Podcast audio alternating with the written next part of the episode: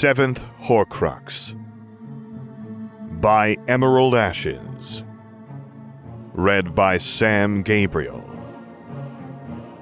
Based on the works of J.K. Rowling. Chapter 6 Harry Potter versus the Department of Mysteries. Hermione Granger woke to a rapping sound. She yawned, grumbling softly as she padded across her bedroom and opened her window. A barn owl fluttered inside and perched on her night table, a letter clutched in its talons. Hermione waited a moment by the window, enjoying the breeze against her face before following the creature. She murmured, I don't suppose this could have waited for morning. The owl chittered angrily, and she smiled as she retrieved the letter. I guess not. She felt carefully for the flaps in the darkness, opening it slowly, but without the slightest tearing, almost as if she were a spy sneaking a peek at someone else's mail. She unfolded the letter, then frowned. Blank? Hermione turns to the owl. You travelled all this way just to give a blank letter. Well, I suppose it might not have been that far. And again, I was in Scotland this morning and travelling for hours. Were you following me all that time, or did you just know that I would be here when you landed? I mean, really, how do owls track people? Don't overthink it. That's the reason why we had to switch to owls in the first place. Hermione jumped, eyes darting wildly around the room before settling on where I leaned against her windowsill. Harry, I didn't see you there. I frowned. I know who you're talking to. I think she raised an eyebrow, though it was difficult to be certain in the dark.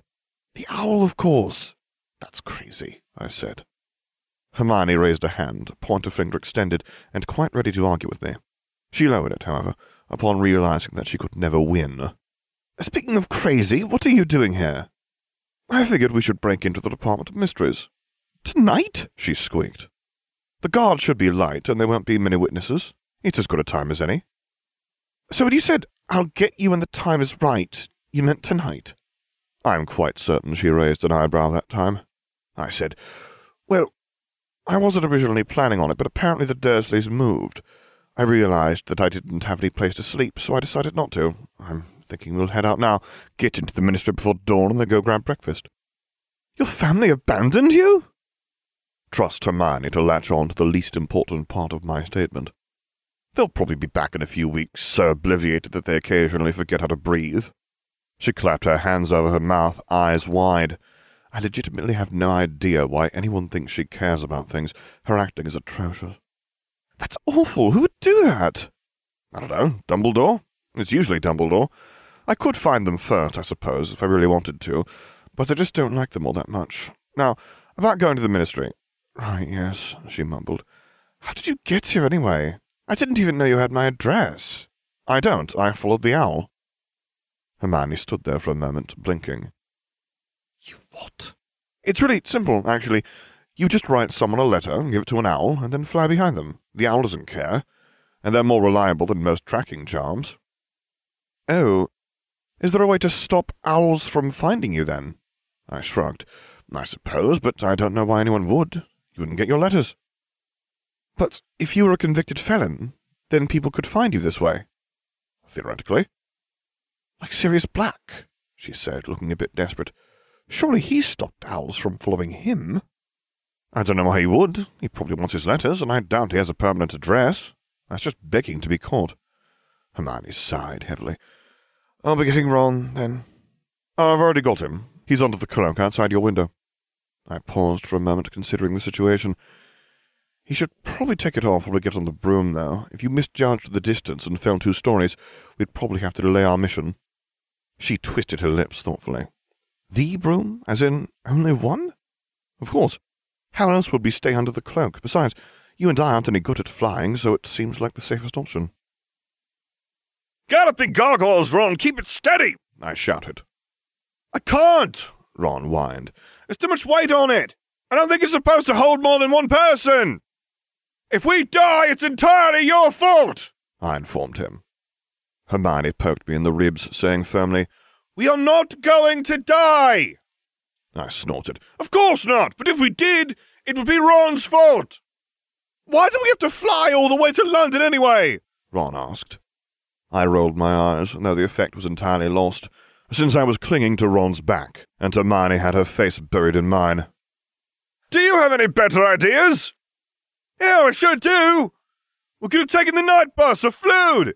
I talked Bill into apparating us. He's visiting, and he wouldn't have snitched. Enough with your whining, Ron. Don't make me regret not taking Ginevra in your place. It's not like she didn't offer. Why didn't you take her then? Hermione asked. She annoys me. Besides, she's willing to cover for Ron and pretend to be him if necessary. As slowly as this is going, I suspect it will be. Hermione's arms suddenly tensed around me. Oh, I'm going to be in so much trouble. What have you done this time? I asked. Nothing, she snapped. Well, just this. But my parents don't know that I'm out, and they're bound to be upset. Just tell them you had a surprise sleepover with Ron and me. She giggled, the motion causing an uncomfortable tickling sensation by my shoulder blades. You want me to tell my parents that I snuck out of the house to stay the night with two teenage boys? I think I'd be better off telling them we were stealing a prophecy to defeat Lord Voldemort. At least then they'd be too confused to be angry. I think that's London, Ron interrupted, steering us downward. After three hours of wandering the city and poking our heads into telephone booths, we found the entrance to the Ministry of Magic. We gathered under the invisibility cloak before stepping inside the red box. Nothing happened for several seconds. Did we pick the wrong one again? Hermione whispered. I shook my head. No, this has got to be it. One of us will have to get out and dial the number. Ron immediately shifted the cloak so that he could scramble to the phone. At our startled faces, he grinned. I figure it's a lot like being bait. He dialed 62442. A woman's tinny voice said, Welcome to the Ministry of Magic. Who is this? Ron returns to his usual oafish demeanour. Um, Percy Weasley, I shouted. What? he squeaked. No one will notice the difference, I assured him. Hermione said, I hardly think. What is your business here today, Mr. Weasley? The voice asked. Ron snorted, probably brown nosing. Thank you. Please take the badge and attach it to the front of your robes. He reached down, grabbed a chunky silver badge from the chute, and burst into laughter. What is it? Hermione asked. Ron just shook his head, which had turned bright red. With trembling hands, he affixed the badge to his robes. Ron, I demand that you tell me what is so funny, I said. The redhead, still grinning, turned so that the badge faced us, its blocky letters easily legible. It read, Percival Weasley, meeting the minister. Not entirely certain what was funny about that, I stayed silent. It was probably a Weasley thing. The voice continued as we shuddered to a stop. Visitor to the ministry, you are required to submit to a search and present your wand for registration at the security desk, which is located at the far end of the atrium. Ron nervously glanced around the ministry's hall he muttered, uh, Should I go to the security desk, or. I replied, That's what the voice said. But is it a good idea to just walk up to the guard with my badge saying I'm Percy? Ron, trust me, no one will notice. His eyes darted around nervously. But, I'm sorry, I thought you were a Gryffindor. I guess the hat just put you there because of your family. Ron immediately walked towards the security desk, head held very high. We scurried after him. That was a really low blow, Harry, Hermione hissed. I know it was brilliant. I smirked at my own cleverness. There's no way the guard will actually think he's his brother. I chuckled, raising a hand toward the guard. Confundus. The guard looked up suddenly, as if confused about where he was. He squinted at Ron's badge. Percy? Yes, Ron said stiffly. Of course. Kind of early for you to be here, isn't it? Well, you know me. Ron let out a nervous chuckle. I believe in punctuality. It's really important to me. Right, yes, I'll remember that, the guard said. Go on, then. Ron nodded, stomping away with us at his heels. He asked, What just happened? You witnessed me being right, I told him. Harry confunded the guard. Hermione paused for a moment. Actually, how did you do that? You're supposed to do magic over the summer. They can only catch you if you use a wand. You can do wandless magic? Ron asked. I said, I can do lots of things. I'm Harry Potter. Of course you are, Hermione grumbled. The Department of Mysteries is downstairs. I beamed, slapping her on the back. I knew you would eventually admit to working there. I'm not. There's a map right there. The cloak rustled as she flung her arm up to point. Sure it is, Hermione. It's right there. Just look at it. Ron, could you tell him? Ron frowned. I it anywhere. I'm pointing right at it, she cried. You're invisible, he said. Hermione blinked, earlier frustration falling off her face. Oh, right, I am. We should probably just go downstairs. So if we just mark every door that we try, Hermione explained, we'll know where to go when the room spins again. We can't mark the doors, I cried, arms flung out so that the invisibility cloak temporarily obscured the walls. People will know we've been here. Hermione pouted. It would be a magical mark, obviously. Like that would make any difference. This is the Department of Mysteries. They solve magical mysteries all the time. Ron frowned, mumbling. Actually, I think they're named that because... Silence. Hermione, you're being particularly unhelpful tonight. Do you want us to be caught? She pursed her lips in obvious guilt. Of course not. Are you sure? I know we're breaking into your workplace. It isn't. But that doesn't change the fact that you're supposed to be pretending to be my friend, and selling out your friends to your co-workers is not okay. I... Hermione appeared lost, for once unable to come up with a clever lie. I'm not even sure where to start in disputing that. It's not worth it, Marnie, Ron said. So, what are we supposed to do if we don't lock the doors, then? I flung my invisibility cloak over my shoulders.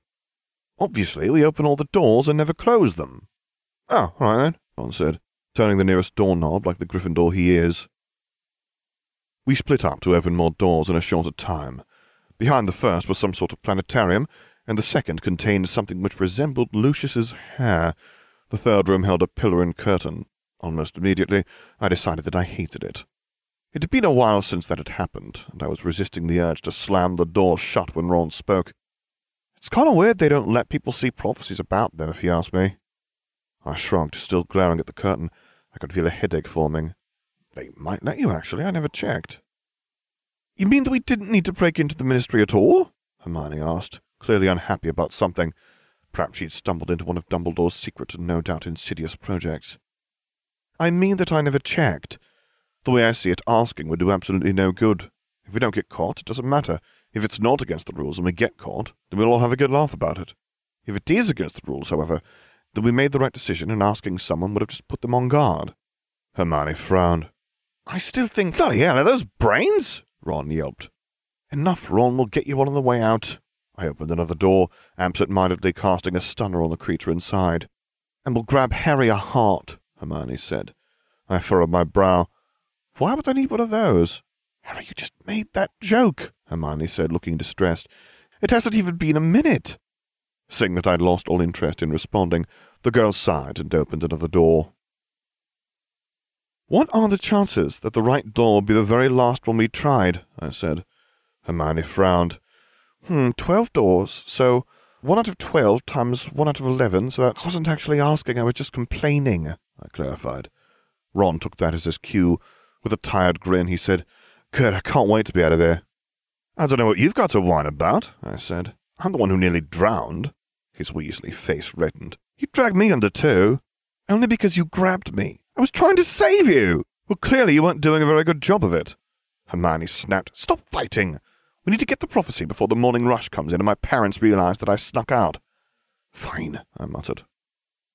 We stepped through the doorway and looked up, and up, and over, and over some more at the seemingly endless rows of shelves holding silvery orbs. Bloody hell, Ron said. How are you supposed to find anything in this? Hermione fretted. I don't see a directory anywhere. It might be alphabetical, Ron said. Possibly, but by what? Would it be under Trelawney, or Potter, or maybe it landed under Voldemort's name, and I don't even know what that is, Riddle, I said. How do you know that? I killed him. That, okay, fine. But that still doesn't change the fact that there are thousands of orbs and several possible organizational structures. Ron laid a hand on her shoulder, laughing. Hermione! yeah? she asked, sounding somewhat dazed. Calm down, we'll find it, Ron said. Probably.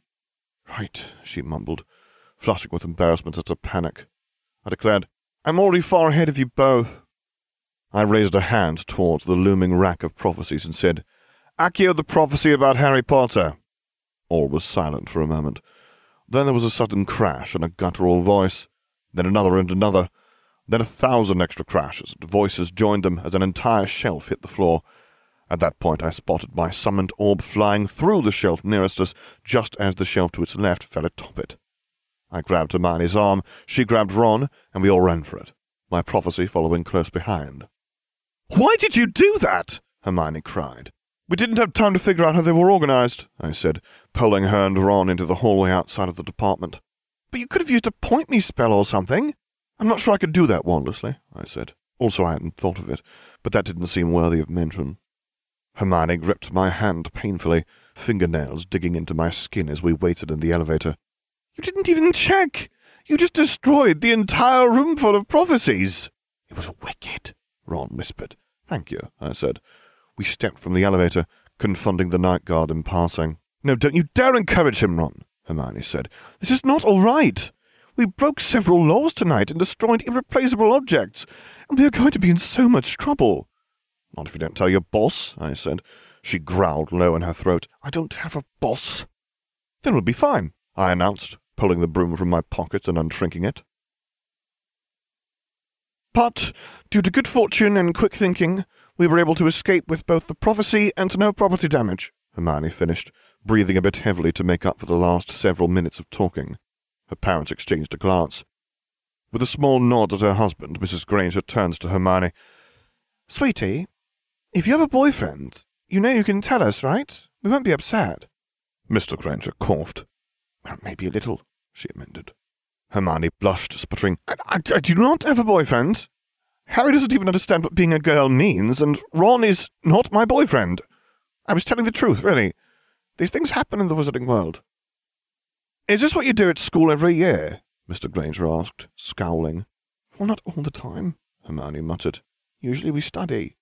Ron said, Well, you do. She elbowed him in the ribs. But something like this happens every couple of months. It's slightly less often for the other houses, I said. Hermione asked, How do you even know that? Ginevra talks to them. Madam knows why. Also, I used to be a Slytherin, which is more about ancient secrets and politics. So, all that tripe about the prophecy was true? Mr. Granger asked. Yes, Hermione said. I wouldn't have said it if it was a lie. I was completely certain that it was a lie. And you believe whatever that crystal ball says? he continued, gesturing towards the misty orb in my hands. Divination is a perfectly respectable subject, I declared. Hermione said, We have differing opinions on that. What matters is that Voldemort thinks that the crystal ball is right, and it may possess information that will help us against him. Mr. Granger nodded sharply. Has it, then? Hermione blinked. What? Given good information? What does it say, hon? Mrs. Granger prodded. Um, we haven't exactly heard it yet, Hermione said. The wind was loud and it was dark out, and Harry kept shouting that he was going to drop it. Ron needed to be prepared so that he could catch it. Ron turned red, presumably with pride this time. Can listen to it now, I suppose, Hermione mumbled. She glanced from her parents to Ron and me, then back again. I said, That was a cue for you two to leave. It wasn't, Hermione cried. Really? Because I was pretty sure this time. I think you were right, Ron said. Thank you, Ron. Just play it, please. After a moment, she repeated testily, Please? You never told me how to do it, I said. Fine, tap of it. Of course you would know how, because you're a secret. She raised a hand to silence me, apparently not wanting her parents to know that their lives were a carefully constructed lie to support a deeply undercover ministry worker. Tap it with your wand. Will that count as doing magic over the summer? Ron asked. I'm not sure, Hermione said. Ron, since you brought up such an important point, I award you the honour of playing the prophecy. Not that done, mate. I don't carry my wand over the summer, so either you do it, or all of our deaths are your fault. Your deaths? Mrs. Granger asked weakly. Harry has a dark sense of humour, Hermione said. Actually, I never joke. I mean everything I say, I said. Ron paled. You what? Kidding, I was kidding. I wasn't kidding. Ron shakily tapped the orb with his wand, and it split into two halves, a wispy Sybil Trelawney peering at us from between them. She spoke in a deep, gravelly voice. The one with the power to vanquish the Dark Lord approaches. Born to those who have thrice defied him, born as the seventh month dies. I nodded. I knew that part. And the Dark Lord will mark him as his equal, but he will be his own undoing. And either must die at the hand of the other, for neither can live while the other survives. The one with the power to vanquish the Dark Lord will be born as the seventh month dies. That's great, Ron said. What's your name? Mr. Granger asked, frowning.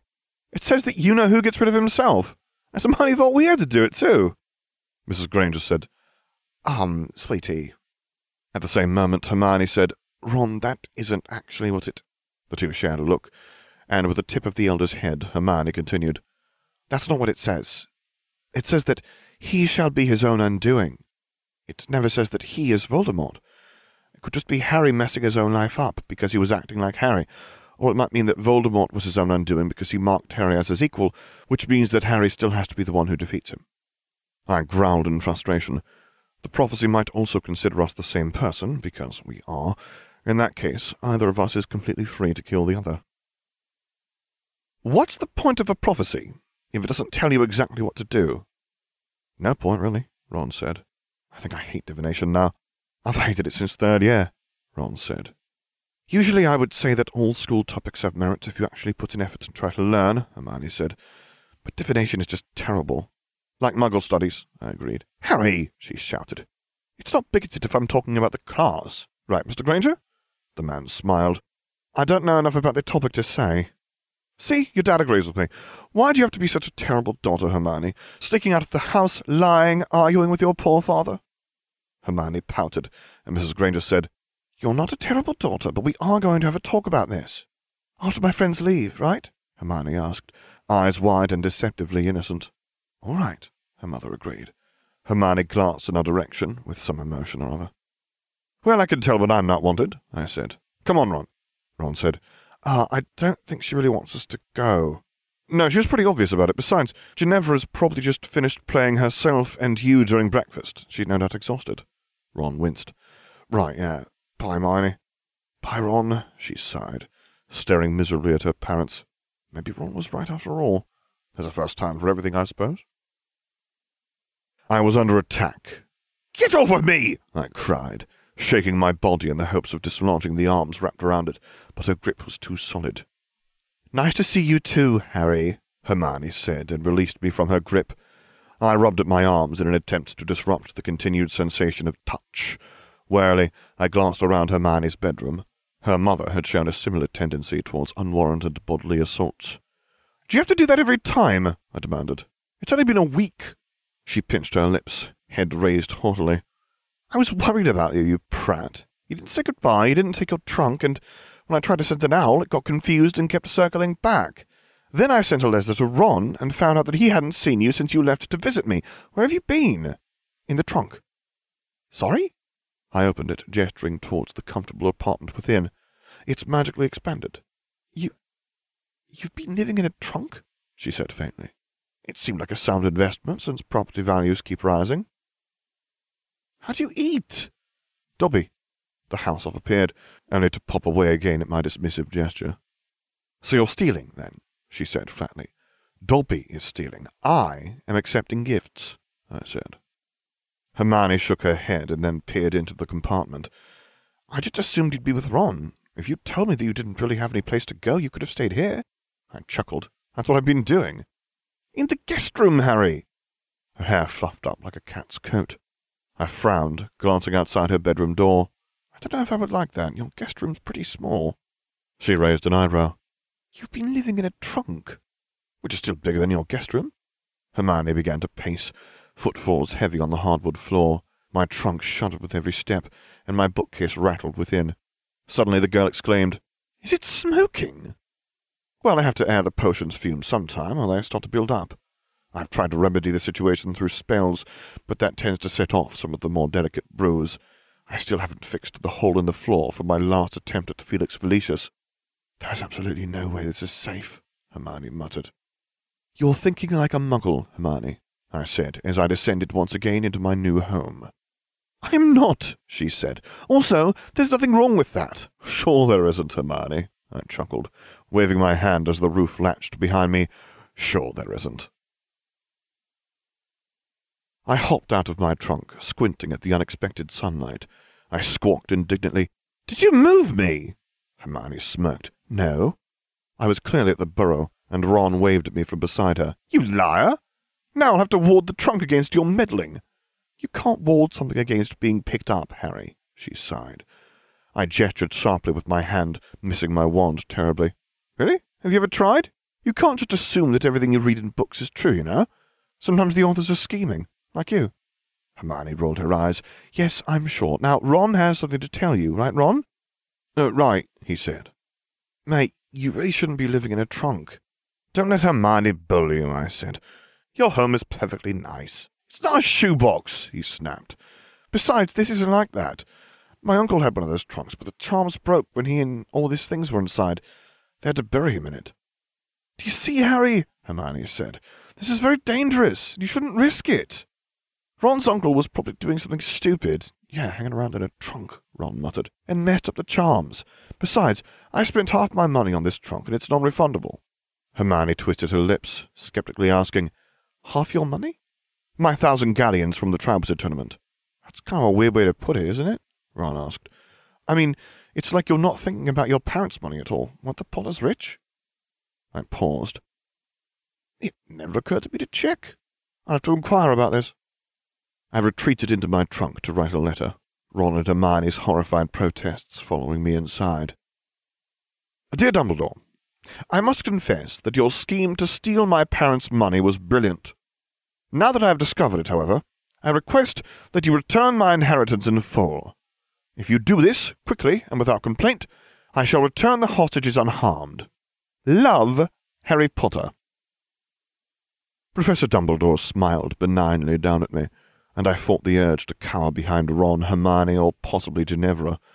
That smile always seemed to precede a terrible loss during my time as a Dark Lord. I wish you had asked earlier, my boy, he said, shaking his head wearily. I'm afraid I'd quite forgotten to give you your vault key. Ha! Forgotten? Despite the occasional hopeful rumour of senility, Dumbledore couldn't forget something if he had a team of obliviators following him at all times. I twisted my face into some approximation of innocence, not allowing it to slip even as Ron's twitching mouth betrayed his restrained laughter. Of course, sir. I'm just glad to have it now, really. Good, good. If I may be so bold, how have you been buying your books and school supplies before now? The Dursleys helped me out. Not willingly, mind you, but since they lack Ron's Gryffindor courage, they would never be so foolish as to complain about my thievery. Dumbledore's smile grew, and it appeared as if he'd just been hit by a cheering charm. Uh, yes, of course. I'm glad to hear you're so close to your family. Love is wonderful, you know. Yes, it burns things, I recall, I said. Ron said, What? I frowned. Don't make me order Ginevra to silence you again. Ah, yes, Dumbledore chuckled. I had meant to ask, who were the hostages you mentioned? Well, I mostly added that part to speed things along. Ron cleared his throat, and I hurriedly added, Hermione's idea, naturally, but at a pinch I could always use my friends. Albus Dumbledore's eyes twinkled. You always can, I dare say. Now, I'm afraid I have to go attend a meeting. Good day to you all. To my surprise, he then headed straight for the Weasleys' house, humming merrily all the way. Hermione asked, What sort of meeting could he mean? Some weird group that's been hanging around all summer, Ron said, wrinkling his nose. The Order of the Phoenix, Ginevra said. I scowled, and Hermione's eyes lit up. She said, Oh, I've read about them. They were a small group that opposed Voldemort during the war. Everybody thought that Dumbledore was a member, but no one could ever prove it. Apparently, they're very skilled in urban combat. Ron shrugged. I guess so. Mostly they just sit around and eat mum's sandwiches. End of chapter 6. For the full text of this and other stories by the same author, visit thefanfiction.net and archive of our own pages of Emerald Ashes. First pass editing by Ohana. The music is Playground by Ruesche Sounds. That's R U E S C H E Sounds. If you would like to commission me to record a story, voiceover, or character, please get in touch using the contact information on my website, which is located at samgabrielvo.com.